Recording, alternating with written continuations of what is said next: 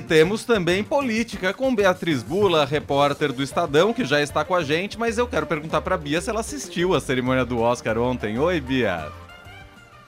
Oi, Leandro. Oi, Emanuel. E um oi para os nossos ouvintes. Assisti, sim. É, assisti até o final dessa vez. Eu sempre durmo na hora do último anúncio, mais importante. Mas, Mas, eu tenho uma explicação. assistir tudo. Porque o Bira Qual disse é? que começou o horário de verão ontem nos Estados Unidos. Então tá uma hora a menos do que é o comum nas cerimônias do Oscar. Normalmente aqui acaba lá pela uma e pouco da manhã, quase duas. Dessa vez acabou menos de uma da manhã. Hum, verdade. Então agora tá explicando. Eu achei que eu tinha sido forte, Leandro, e você acabou comigo agora. Não, eu tô dizendo isso porque comigo acontece a mesma coisa.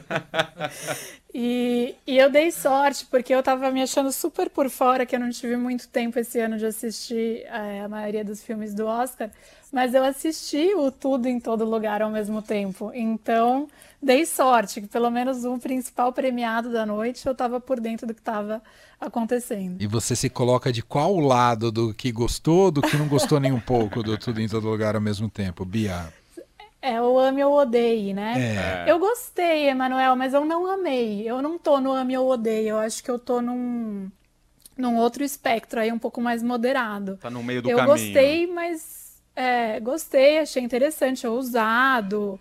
É, enfim, montagem maravilhosa, mas é, mas eu não amei, assim, não, não, assisti vários dos outros indicados, não, mas não sei se seria o meu escolhido. Mas enfim, mas eu gostei sim. Muito bem. Bom, quem está aguardando um momento de ser ovacionado nesse, nesse, nesse diapasão entre ame e odeio, existe uma expectativa gigantesca sobre o que o Ministério da Fazenda, sob o comando de Fernando Haddad, vai apresentar sobre o novo arcabouço fiscal. Soube que ele está pronto, Bia, mas essa é a única notícia? Está pronto? Acho que não, né, Manuel? Depende é, da apresentação desse arcabouço fiscal, muito do prestígio do Haddad junto ao mercado financeiro, junto à Faria Lima é, e também no governo e com a classe política, né? Hoje ele falou que não falta mais nada, né? Só falta apresentar para o presidente Lula, ele que dá a palavra final. Então, claro que já está todo mundo muito é, com muitas especulações, muitas apurações sobre o que vem a partir daí. É, a Fazenda está sendo muito cuidadosa para que isso não vaze, né? O próprio Haddad falou sobre isso hoje também, falou que não quer que, é, que alguém receba isso antes disso ser tornado público, para não, não causar preço, né? Não, não fazer preço, ou seja, não ter gente que vai lucrar é, no mercado aí de ações em cima dessa âncora fiscal.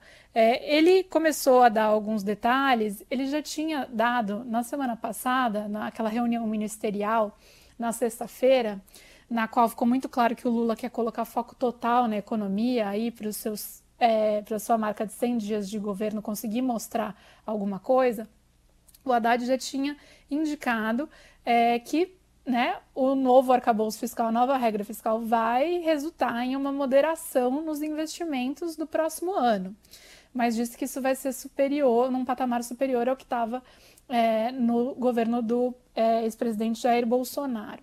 Então, é, também é uma tentativa de conter um pouco as expectativas entre os colegas de esplanada dele com relação a gastos, né, Manuel? Mas é, não, não tem como falar de política essa semana sem falar de, de regra fiscal. É isso que está todo mundo esperando, é para isso que está todo mundo olhando, é, porque justamente o grande foco do Lula é economia nos próximos meses. Ele deixou isso bem claro, tem deixado isso bem claro para os seus ministros. Ele quer apresentar coisas nos 100 dias de governo, né? Um, um novo PAC deve ser lançado com outro nome, ou seja, Estado como indutor de investimentos e a ver o que, que a regra fiscal apresentada pelo Haddad coloca, quais vão ser as limitações a essa ideia do Lula de ter o Estado como um grande indutor de investimentos, realizador de obras públicas, etc.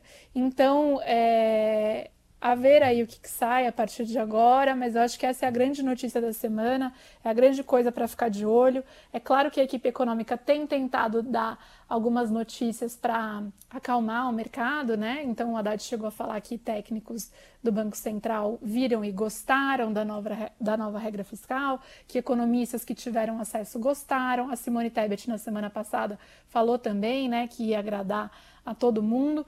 Então, é, eles estão soltando essas pílulas, assim, né, de informações sobre quem teve acesso, para tentar moderar um pouco é, os ânimos que não estavam lá, essas coisas de positivo, é, e criar esse ambiente um pouco mais favorável para o Haddad, que, lembrando, ganhou recentemente uma batalha e uma queda de braço.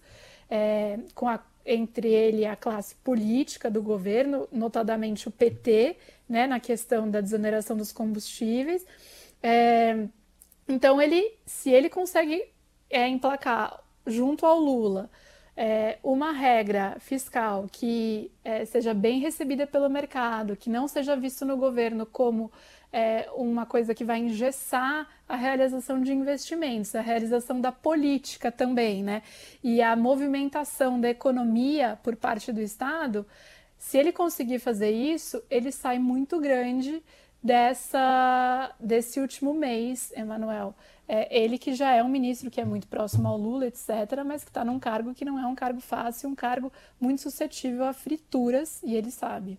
Bom, e lembrando que ele precisa apresentar isso, né, colher essa repercussão, ah, e claro, ele espera que seja positiva, e depois tem a batalha no Congresso em relação à aprovação disso, né, Bia?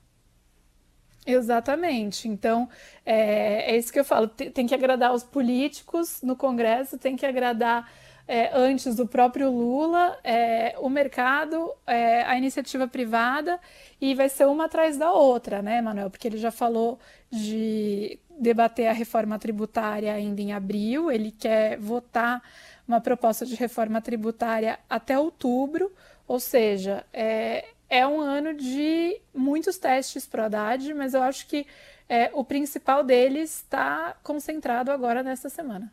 Muito bem. Beatriz Bula segue com a gente durante a semana, volta na quarta-feira aqui com mais análises do cenário político ao vivo aqui no Eldorado. Obrigado, boa semana para você, Bia. Eu que agradeço, para nós. Valeu.